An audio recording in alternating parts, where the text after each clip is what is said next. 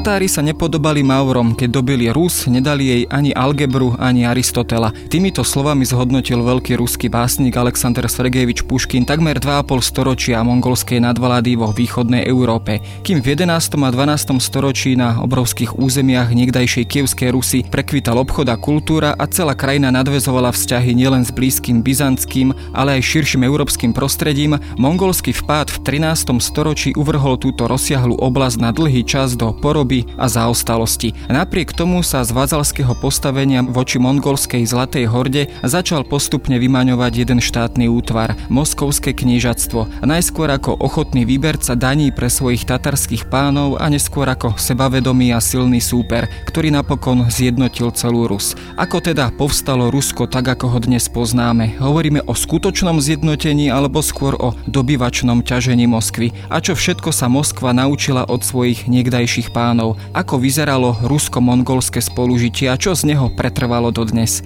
Moje meno je Jaro Valen, som zodpovedným redaktorom časopisu Historická reví a rozprávať sa budem s profesorom Miroslavom Danišom z Filozofickej fakulty Univerzity Komenského v Bratislave.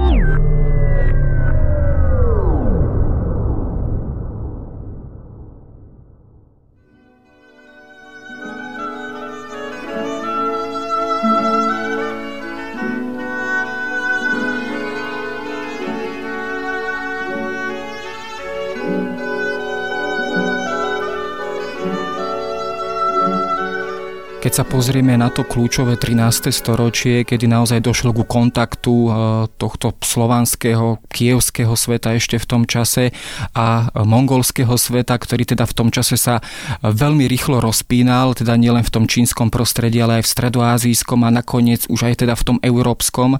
K čomu to môžeme prirovnať? Bol to stred civilizácií a s čím teda e, vtedajšie kievské údelné kniežatstva prichádzali do kontaktu, keď hovoríme o mongolskej Rímskej ríši.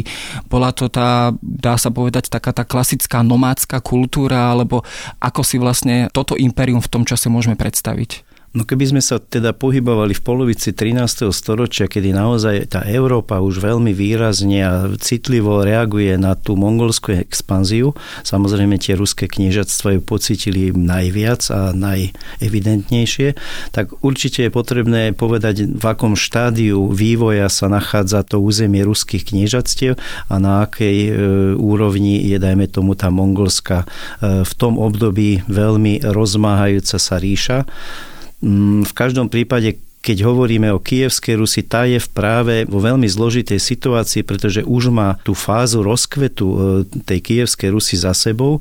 Je to obdobie údelnej roztrieštenosti. V podstate tie jednotlivé kniežatstva medzi sebou vedú vojny a my aj predpokladáme historici, že ak by nebola zasiahla tá mongolská expanzia tú východnú Európu, tak e, východná Európa by sa pravdepodobne vyvíjala ako niekoľko samostatných kniežatstiev, ktoré by potom možno, bez tej mongolskej expanzie, sa boli vyvinuli aj v samostatné štátne celky, pretože tam naozaj už existovala v rámci tých kniežatstiev e, autonómny pocit samostatne vládnuť, mali samostatné cirkevné organizácie, e, neustále boje tam existovali, aj keď ich spájala spoločná dynastia.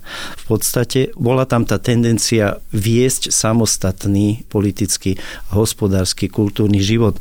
Takže v podstate podstate aj toto bolo e, dosť e, zložitá situácia pre tie ruské kniežastva, pretože zastihla ich tá expanzia v období takej roztrieštenosti. Je pravdou, že ruské kniežatstva zvyknuté permanentne už od 9. 10. storočia bojovať s tým stepným územím, pretože oni tam už majú skúsenosti s bojmi s pečeniekmi, majú skúsenosti s bojmi s kumánmi, takže oni boli zvyknutí na to, že z tých pričiernomorských stepných oblastí sa tu stále objavujú nejaké nové stepné nomádske národy, s ktorými oni musia bojovať a je pravdou, že oni aj keď vnútorne boli roztrieštené, tak v týchto momentoch sa dokázali ako keby zjednocovať a viesť ten spoločný boj proti tým stepným národom.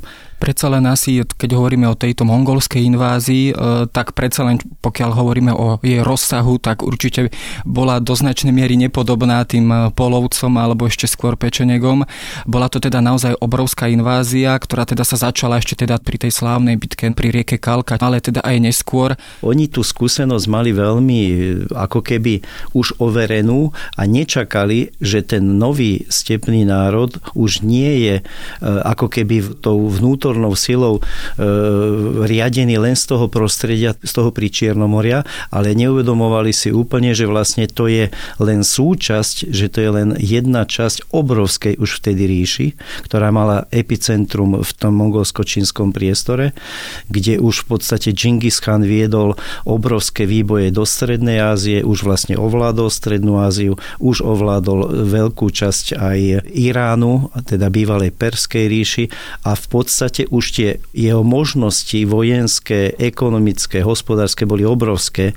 To znamená, že s týmto oni nerátali, že to nie sú len nejaké stepné národy, ktoré sa tu nejak voľne pohybujú, ale že oni majú aj nejakú už jasne stanovenú doktrínu, pretože ten Genghis Khan definoval tú politiku už v tom období v mene tej čínskej imperiálnej politiky, pretože on v 1215 dobil Severnú Čínu a prijal aj tú doktrínu ako keby mocensku jeden pán na zemi, jedno slnko na nebi. To znamená, že ovládnuť celú civilizáciu a naozaj on aj ten titul Genghis Khan v preklade znamená otec morí a zeme.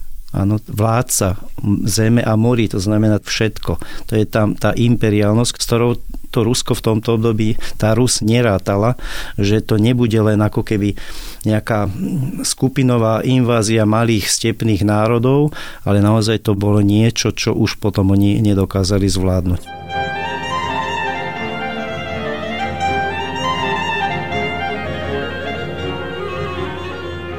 Ako si môžeme predstaviť toto obrovské impérium? Konec koncov sa hovorí, že mongolské impérium bolo, dá sa povedať, najväčšie, aké z histórie poznáme. E, na základe čoho bolo udržiavané tomto impérium? Bola to len tá vojenská moc podporená možno takouto nomádskou, veľmi mobilnou kultúrou? Ako si vôbec môžeme predstaviť ten štátny alebo vojensko-štátny aparát? V podstate tá mongolská, môžeme hovoriť o mongolskej civilizácii v tom období od toho 13. až do 16. 17. storočia, pretože oni obsiahli e, z toho obdobia pasionárneho, tzv. pokojného, kedy tie mongolské kmene spolu s tatárskymi kmeňmi e, v rámci toho severného teda územia nad e, Veľkým čínskym múrom a bolo to územie medzi Bajkalom a pozdĺž celého čínskeho múru, Veľkého čínskeho múru, takže oni vlastne e, vytvárali tu ako keby základ budúceho veľkého štátneho celku, ktorý sa vlastne podarilo potom ako keby skoncentrovať tú silu práve za Džingis Chána, Temujina, on ten titul Genghis Khan, lebo to je titul, to nie je meno, jeho meno bolo Temujin a titul je Genghis Khan, to znamená vládca zeme a mori. No a jemu sa práve podarilo tým, že úplne e, zreformoval tú spoločnosť v podstate polonomádsku, stepnú, kde existuje celý rad stovky rôznych rodových kmeňových zoskupení, kde ovládajú tie jednotlivé rody aristokrati, je to rodová aristokracia a on zrazu prichádza, ako náhle sa dostane k moci, prichádza s novou tézou, že sa začne opierať nie o tú rodovú aristokraciu, ale vytvorí si tzv. služobnú aristokraciu tých najschopnejších, najudatnejších ľudí, o tých sa začína opierať a zreformuje celú spoločnosť. O všetkom tomto my máme dostatok informácií z takých dvoch najvýznamnejších prameňov, to je tajná kronika Mongolov, a potom je to zákonník, ktorý on prijal Jasa a tam vlastne celú tú spoločnosť, ako on ju zreformuje, ako ju on zmení, tam sa o tom dozvedáme a vidíme, že naozaj e, vytvára z pomerne voľne žijúcich kmeňových zoskupení veľmi silnú organizovanú spoločnosť na vojenskom princípe. Oni Mongoli boli teda známi svojou krutosťou, teda okrem teda týchto vojenských schopností e, bola takým tým signifikantným e, znakom alebo prejavom práve táto krutosť. E, hovorí sa naozaj v tých kronikách o vyvražďovaní celého obyvateľstva. Napriek tomu asi by táto civilizácia ani teda tie jednotlivé štáty, či už ako jednotné impérium, ale aj potom tie jednotlivé dielče štáty tohto impéria asi nepretrvali, pokiaľ by nepresadili aj nejaký spôsob koexistovania s tým porobeným obyvateľstvom. Ako ho vieme charakterizovať? Teda bol to ten klasický vzťah pánov, ktorí teda naozaj len využívajú a tým spôsobom možno parazitujú na práci a živote vlastne toho porobeného obyvateľstva. Bol to takýto klasický vzťah? V podstate je pravdou, že tá autorita tých veľkých štátov sa väčšinou vytvára tým, že sa prejaví obrovská krutosť. Tá autorita sa vydobíjala práve týmto spôsobom a napríklad tá prvá skúsenosť tých Mongolov e, s niečím takým je práve pri konfrontácii s Tatármi, kedy oni v podstate takmer vyvraždia celé to tatárske obyvateľstvo, ktoré tiež žije v tých oblastiach nad severnými hranicami Číny a v podstate získa tú dominanciu a tento zvyk alebo táto nejaká tradícia, ako si získať taký ten pocit nadradenosti vo vzťahu k tomu okolitému územiu oni potom využívali naozaj aj v rámci, dajme tomu, iných tých expanzií, aj keď samozrejme už v neskorších obdobiach sa mení táto ako keby tá najkrútejšia podoba. Majú totiž to taký e, status e, otroka, e, tzv. patriarchálneho otroka, to znamená vojnových zajacov dostávajú do tzv. polohy otroka, takže bezprávny človek, ale samozrejme uvedomujú si už jeho tú cenu, že ho môžu využiť v tom hospodárskom, e, v polnohospodárskom, neviem v akej oblasti. Takže tam sa už potom trošku zjemňuje tento prvok krutosti a využívajú ho už len vyslovene v obdobiach tých vojenských veľkých výprav kde samozrejme, aby oni zastrašili to obyvateľstvo, tak tá prvá fáza je naozaj u nich vždy tá krutosť, vyvražďovanie a potom samozrejme branie do otroctva tých zložiek obyvateľstva, ktoré pre nich boli zaujímavé.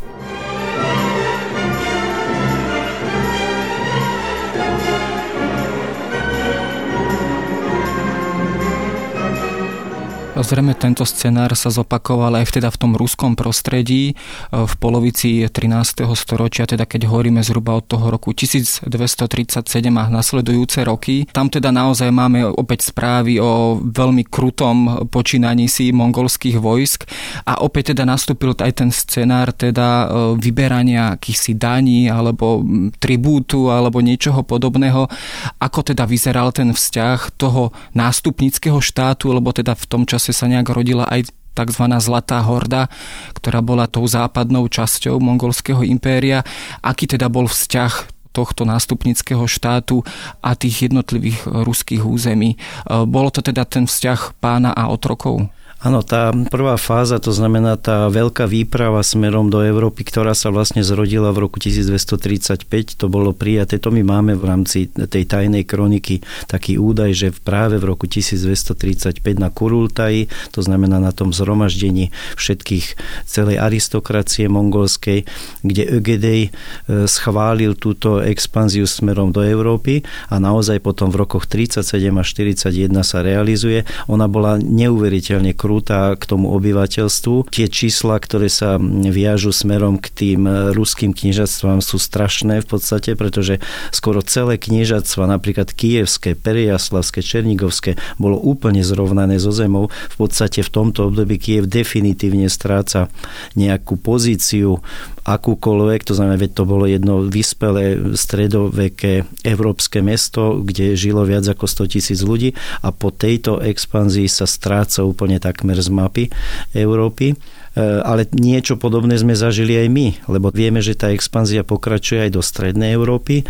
A naozaj tá krutosť, pretože my vieme, že bola to len epizodická vec pre to Uhorsko, to bol v podstate len rok 41, 1241 a dodnes máme veľmi silno zafixovanú tú mongolskú. My teda hovoríme o tzv. tatárskej expanzii. To je samozrejme tá tradícia historiografická, že väčšinou sa nám dostával ten názov týchto Mongolov cez európskych cestovateľov, kde sa to fixuje ako Tatári, ale v podstate sú to títo Mongoli. A naozaj bola tak krutá, že napríklad celé západné Slovensko malo podobný osud ako dajme tomuto kievské kniežatstvo, bolo úplne zničené, takže e, zdevastované. Preto napríklad aj po tomto období v Uhorsku začína obdobie výstavby hradov to je ako najväčší rozkaz, pretože si uvedomili, že je potrebné o mnoho e, intenzívnejšie chrániť to územie aj tým hradným systémom a tak ďalej. Nastávajú tu ďalšie procesy. Samozrejme tá expanzia e, Mongolov sa v Strednej Európe zastaví. Tam je tiež viacero tých dôvodov, e, že prečo jedným z najdôležitejších je asi práve to, že v 1241 zomrie veľký chán Ögedej a celá tá expanzia je tam zastavená kvôli tomu, že mala byť ako keby nová voľba veľkého chána a v podstate všetci tí veliteľia to boli vnúci priami potomkovia Džingis Chána a synovia Ögedeja, to znamená, že oni boli tí ašpiranti na ten post, takže tam sa zastavil tento postup. No a v podstate tým, že sa tie vojska ako keby vrátili do toho pričiernomorského e, priestoru medzi Kaspické, Čierne more a zhruba táto oblasť, tak e, tu sa ako keby osídlili a tu na potom aj v tých 40. rokoch e, tým, že sa tu ako keby zafixovalo to vojenské osídlenie, tak bolo veľmi výhodné pre ten ich spôsob stepného života, tak tu na aj vznikajú to prvé uvažovanie Batuchána a potom jeho nástupcov, že tu vytvoriť ten západný úlus Zlatú hordu. To je teda tento už spomínaný štátny útvar, e, on teda si potom aj vytvoril také nové sídlo Saraj, teda nad dnešnom dolnom toku Volgy. A práve k nemu vlastne smerovali také, dá sa povedať, expedície, alebo dá sa povedať sprievody jednotlivých údelných kniežat s výberom daní. To bol teda taký e, zvyk, ktorý vlastne pretrval po dve až tri storočia, kedy naozaj výbercovia daní z tých jednotlivých ruských kniežat vlastne prinášali to bohatstvo do centra Zlatej hordy. Postupom času ale medzi týmito udelnými kniežatami e, získali také dominantnejšie postavenie práve moskovské kniežatstvo. Čím to bolo? E, čím si práve oni vyslúžili aj v očiach povedzme týchto Mongolov e, určitú exkluzivitu? Áno, Mongoli túto taktiku, že keď už dobili územie, tak svojím spôsobom nepokračovali v, ako keby v istom takom tom terore v rámci toho územia alebo nejakej priamej podriadenosti. Oni práve volili ten spôsob, že zaviazali tie jednotlivé kniežata, tých jednotlivých panovníkov odvádzaním daní. Robili to zaujímavým spôsobom. E, väčšinou e, ponechali nejakú vojenskú jednotku významnú, tú mongolskú pri tom kniežacom dvore, ktorá to nejakým spôsobom kontrolovala. A samozrejme tým, že oni naozaj, tá prvá fáza bola vyhľadzovacia, tak ten strach tam bol obrovský, to znamená, že tá autorita už tam bola vybudovaná a potom tá poslušnosť samozrejme tam pomerne dlho pretrvávala a potom už tie ďalšie fázy boli také, že si vytvorili model, že vždy každé to knieža alebo ten panovník, pretože to sa neviazalo len na tie ruské kniežatstva, ale aj v podstate na celú tú strednú Áziu alebo, alebo tie iné územia, ktoré dobili, že museli si prísť do toho centra, to znamená v tomto prípade, ak to boli tie ruské kniežata, do hlavného mesta Zlatej hordy, do Ulusu Zlatá horda, do hlavného mesta Saraja, museli si prísť pre e, výsadnú listinu, jarlik sa nazývala. Samozrejme, to bola e, veľmi zaujímavá cesta, pretože oni e, vedeli, že tam existuje vzájomná konkurencia medzi tými kniežatami, takže využívali aj tie nesváry v rámci tej vnútornej e, nejakej Tá klasická nestavili. politika rozdeľuje Áno, a panuj. rozdeľuje a panuj.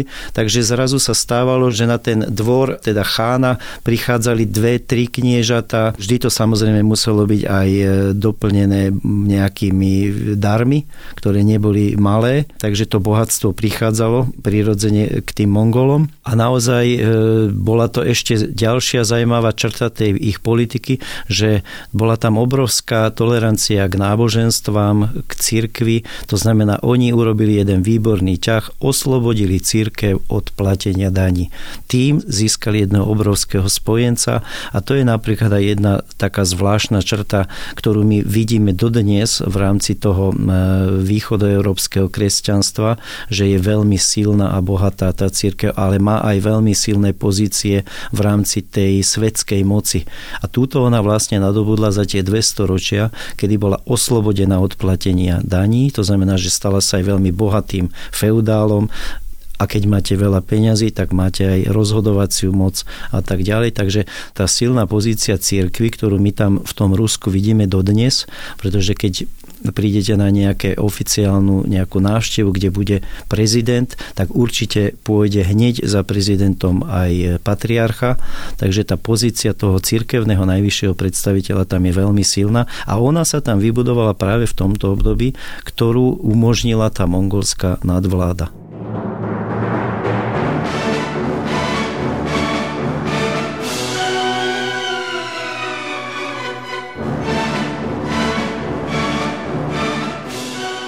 Práve Moskva sa stala, dá sa povedať, trošku takým epicentrom, pretože jednak práve ona získala tento už spomínaný jarlík, ale zároveň do Moskvy sa po určitom čase preniesol aj metropolita, vlastne pravoslávnej cirkvi, alebo teda hlavná postava pravoslávnej cirkvi. Boli to práve tieto dva faktory, ktoré predurčili Moskvu na to, že ona bola práve tým zjednotiteľom všetkých týchto ruských území? Áno, to bolo naozaj jedna z kľúčových vecí.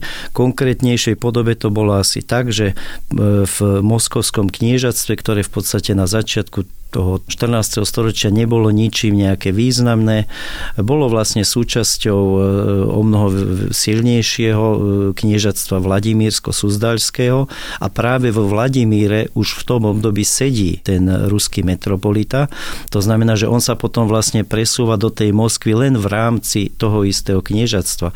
Len tým, že tá Moskva výrazne zosilnie, ako jedno v tom období ešte ako keby len údelné mestečko. Stalo sa to tým, že on si vzal za manželku veľmi významnú princeznu mongolsku. To znamená, že samozrejme ten e, mongolský chán mu dal to právo preto, lebo sa dostal do jeho blízkej rodiny. Takže to bol jeden faktor. Samozrejme tým, že bol už v rodine, tak bol aj dostatočne zásobený vojenskou silou tou mongolskou, takže si dokázal ten rešpekt vydobiť aj vo vzťahu k tým iným kniežatstvám a naozaj bol poverený vyberaním tých daní, pretože tam už boli aj iné väzby a takto on samozrejme začal si tú autoritu vo vzťahu k tým iným knižatstvám ako keby zvyšovať, posilňovať.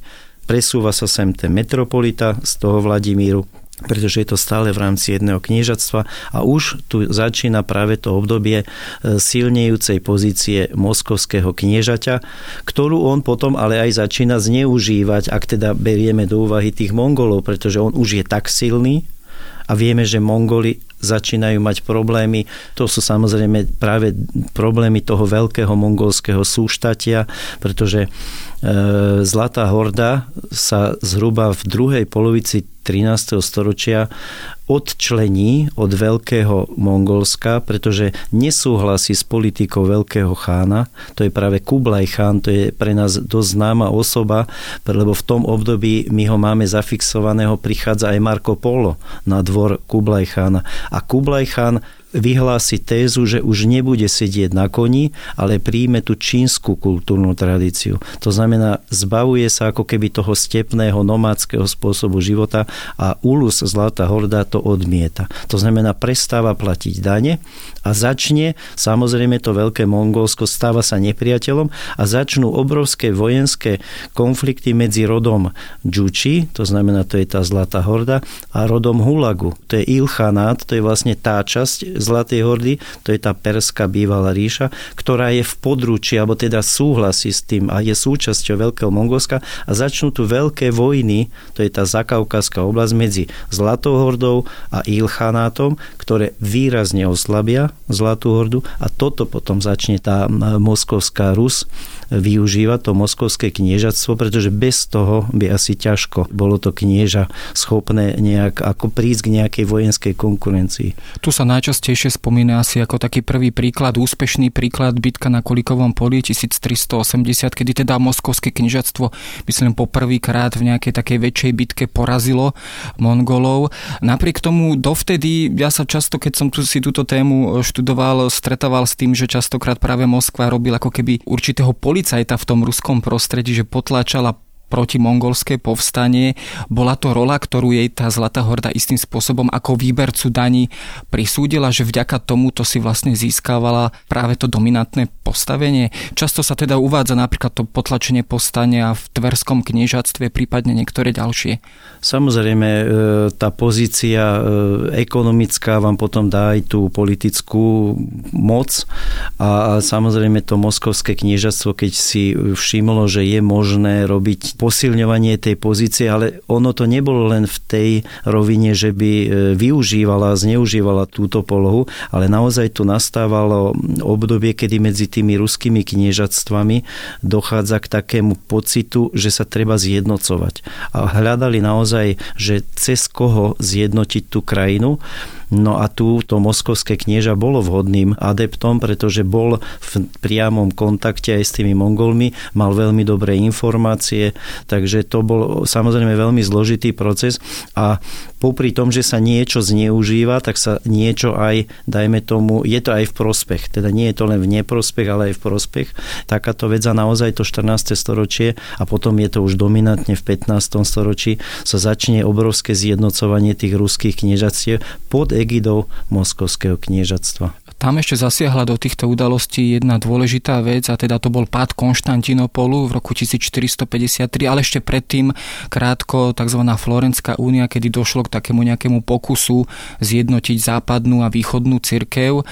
Toto práve ale tá ruská cirkevná hierarchia, teda hlavne teda moskovský knieža odmietol a tu neskôr teda sa zrodila taká tá myšlienka, teda, že to pravoslávie si svoje to dedičstvo prenieslo z toho Konštantinopolu Konštantinopolu práve do Ruska. Súvisí teda nejako s tým aj tá teda myšlienka Moskvy ako tretieho Ríma a práve tuto možno moskovskí vládcovia hľadali tú svoju legitimitu pre zjednocovacie úsilie na celej Rusi. Áno, ten proces, e, ktorý nastáva v východnej Európe v prvej polovici 15. storočia nahrával tomu Rusku práve aj v tom zjednocovacom procese, ale aj v tých otázkach posilnenia cirkevnej samostatnosti, pretože my vieme, že ruská církev církev v podstate, kým Konštantinopol existoval ako hlavné centrum teda toho pravoslávia, tak e, bolo v nejakej tej podriadenej polohe. To znamená, že preto hovoríme o metropolitovi a nie patriarchovi, pretože patriarcha sedel v Konštantinopole a metropolita bol vždy menovaný e, konštantinopolským patriarchátom. Pád Konštantinopolu samozrejme uvoľňuje túto väzbu toho ruského pravoslavia a naozaj tu nastáva obdobie vytvárania ako keby samostatného moskovského patriarchátu, ale ak sme už spomenali tú Florenskú úniu, tak ona trošku, dajme tomu, aj uškodila tomu e, východnému pravosláviu, pretože dochádza tu k rozkolu ruského pravoslávia. To je vlastne dodnes, pretože kievská církev a moskovská sa nezhodnú práve v rámci tohto florenského snemu a dochádza tu k rozkolu medzi kievským metropolitným centrom a moskovským a ten trvá dodnes. To znamená, že ak my hovoríme napríklad v súčasnosti o nejakých aj, keď to samozrejme tak trošku aj politologicky pojmeme, že je tu nejaká Ukrajina a Rusko a že sú tu nejaké konfliktné e, zóny v súčasnosti, tak im nahráva napríklad aj tá cirkevná pôda, pretože kievský patriarchát je v podstate dodnes v nepriateľskej pozícii vo vzťahu k moskovskému. To znamená, že aj tá cirkev e, ukrajinská je v ako keby nepriateľskom vzťahu k Moskovskej.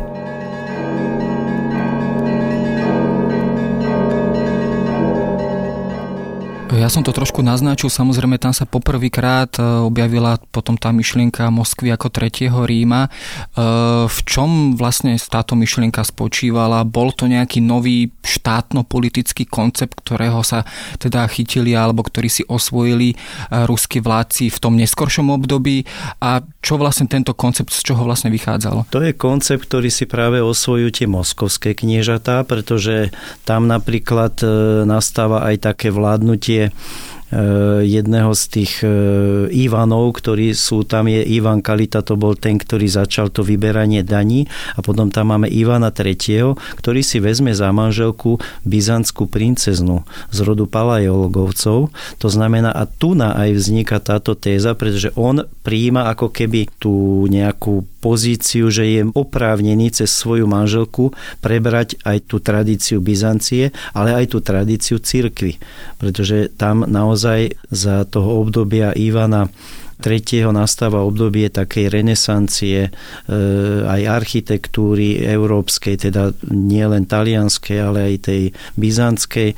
No a tá teória, téza, hoci v tomto období bola viac menej to naozaj len teória, ako keby od panovníka k panovníkovi, kedy už potom definitívne za Ivana IV. Hrozného v 16. storočí sa stáva dominantnou, sa ako keby posilňovala. Tým, ako sa zjednocuje to územie, tak sa posilňuje aj táto téza. To sú tie slávne slova, myslím, Micha Filofeja, teda, že dva Rímy padli, tretí stojí a štvrtého nebude už. To je teda opäť tá teza, ktorú si niesli trošku ruské dejiny aj v tom ďalšom období, ale keď zostaneme ešte v tom 15. storočí a pri Ivanovi III., to bolo práve obdobie za jeho vlády, kedy teda už ruské knieža, teda už moskovské kniežastvo zjednotené prestalo platiť teda dane už tým jednotlivým konkrétnym mongolským chanátom. V tom čase už Zlatá horda bola rozdrobená. Bolo to teda presne ten okamih, kedy sa Rusko definitívne vymanilo spod tohto područia? Opäť je tam tá poloha, že či naozaj samotní Rusi a tie ruské kniežatá sa zaslúžili o to, že sa úplne vymanili z tej mongolskej závislosti, alebo mal na tom zásluh niekto iný v podstate my dnes e, hovoríme a väčšina tých historikov hovorí, že neboli to len práve tí Rusi, ale bolo to aj práve to súperenie medzi Zlatou hordou a e, rodom Hulagu, pretože my zaznamenávame na samom konci 14. storočia obrovskú inváziu Tamerlána, ktorý práve prichádza z toho Ilchanatu a úplne zdecimuje Zlatú hordu. To znamená, že tam je už tá Zlatá horda tak oslabená, že naozaj potom ten nástup tých moskovských kniežackých nejakých vojenských výprav je už pomerne úspešná a sa im to podarí. Ona sa vlastne rozpadne, tá Zlatá horda nie pod tlakom tých Rusov len, ale aj tej konfrontácie s tým rodom Ulagu. Rozpadne sa na niekoľko chanátov. E, v podstate najdlhšie, e, ktorý prežije v rámci tých chanátov je Krímsky chanát, ktorý prežíva až do 18. storočia. No a v podstate ako keby ten nástupnícky kazanský štát po Zlatej horde je kazanský chanát. A práve až keď kazanský chanát je porazený a ten porazí Ivan IV., tak je zaujímavé, to je polovica 16. storočia, že práve v tomto momente on príjima titul cár. To je ako keby uzavretie tej doktríny politickej, že Moskva tretí Rím, ale potom ešte aj tá svetská, že príjima titul cár. Ale to je práve tá zvláštnosť, že tam nie je len tá byzantská tradícia, ale v tomto prípade je to tá mongolská tradícia, lebo on keď porazí kazanský chanát ako štát, ktorý ho 2,5 storočia tu nejakým spôsobom daňovo zaťažoval, tak príjma ten titul imperátora v podstate. To znamená, je to prevzatie titulatúry, môžeme povedať skôr tej mongolskej v tomto prípade.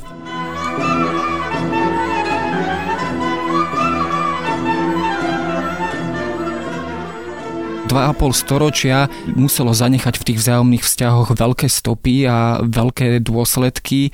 Vlastne prejavilo sa to povedzme aj v tých ďalších dejinách Ruska, v tých ďalších storočiach. Prevzali vlastne Rusi, alebo teda keď hovoríme o moskovskom knižatstve, niečo z toho mongolského prostredia tak samozrejme za 2,5 storočia, keď musíte nejakým spôsobom koexistovať, tak e, sa príjme e, veľmi veľa aj v kultúrnej oblasti, aj v hospodárskej, aj v politickej. Naozaj to sa aj udialo, pretože ten typ, o ktorom hovoríme, že ruské samodержavie, to znamená ako keby tá samovláda toho panovníka, tá sa naozaj rodí skôr cez ten model politický mongolský, nie ten byzantský, aj keď samozrejme má prvky aj toho byzantského, ale v každom prípade, keď my e, sme zmapovali, teda historici zmapovali tú šlachtu, to znamená tú aristokraciu v Rusku v 16. storočí, tak zistili, že skoro už dve tretiny tej šlachty má aj mongolskú krv. Pretože samozrejme za tie 2,5 storočia, ako tam tie jednotlivé kniežatstva chodia, tak si uvedomujú, že keď si vezmu za manželku, alebo tam príde k tomu nejakému prepojeniu dynastickému, tak budú mať isté úľavy, bude tam isté zlepšenie tej situácie, komunikácii. Takže toto sa dialo a dialo sa to tak, že napríklad ak si povieme také mená akože staré šľachtické rodiny, meno Turgenev, Godunov. To sú vlastne mongolské rodiny a rody. To znamená, že ktoré my potom už v tom neskorom stredoveku alebo už za vlády Petra Veľkého vnímame ako ruské rodiny, tak oni v podstate majú mongolskú krv. A so všetkým. Samozrejme, ten gens mongolský tam je, aj s tou kultúrou, aj s tými rôznymi zvykmi, ale aj, dajme tomu, s veľmi pozitívnymi vecami, ktoré tí Mongoli sem priniesli, lebo nemôžeme to jednoznačne len e, ukazovať ako, že negatívna pozícia. Boli tam aj mnohé veľmi e, pozitívne prvky, ktoré sa dostali do tej spoločnosti spoločnosti.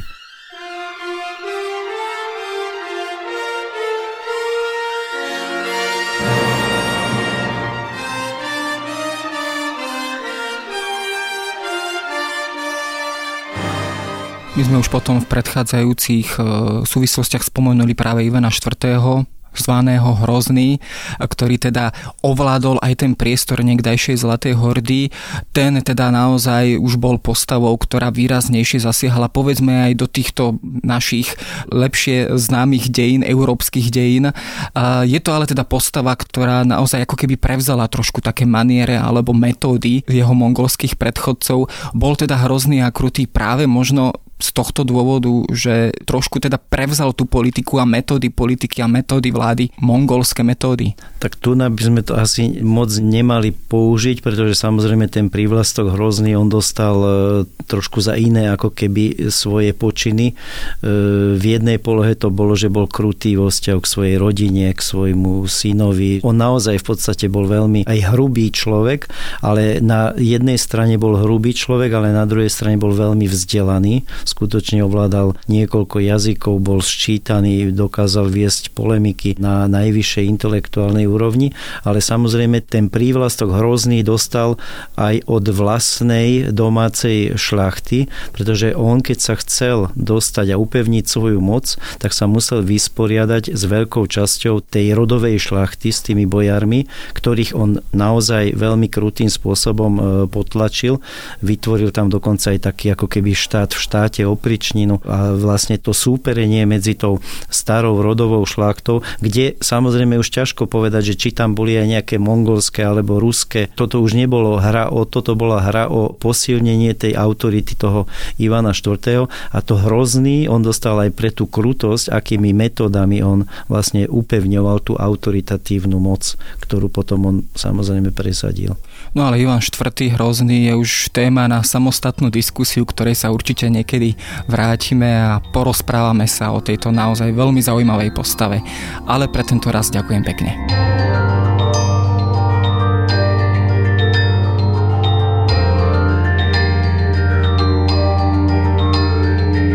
A to je na dnes všetko. Počúvali ste Dejiny, týždenný podcast denníka SME a historické revy. Podcast Dejiny vychádza každý týždeň v nedelu. Prihláste sa na jeho odoberanie vo svojej podcastovej aplikácii na platformách Google Podcasty, Apple Podcasty alebo v službe Spotify. Všetky diely ako aj odkazy na témy, o ktorých hovoríme, nájdete na adrese historická.revy.com alebo sme.sk lomka dejiny. Ak sa vám podcast páči, môžete ho ohodnotiť. Ak nám chcete poslať pripomienku, môžete sa pridať do podcastového klubu Denníka Sme na Facebooku alebo mi napísať e-mail na jaroslav.valent zavináč sahy.sk.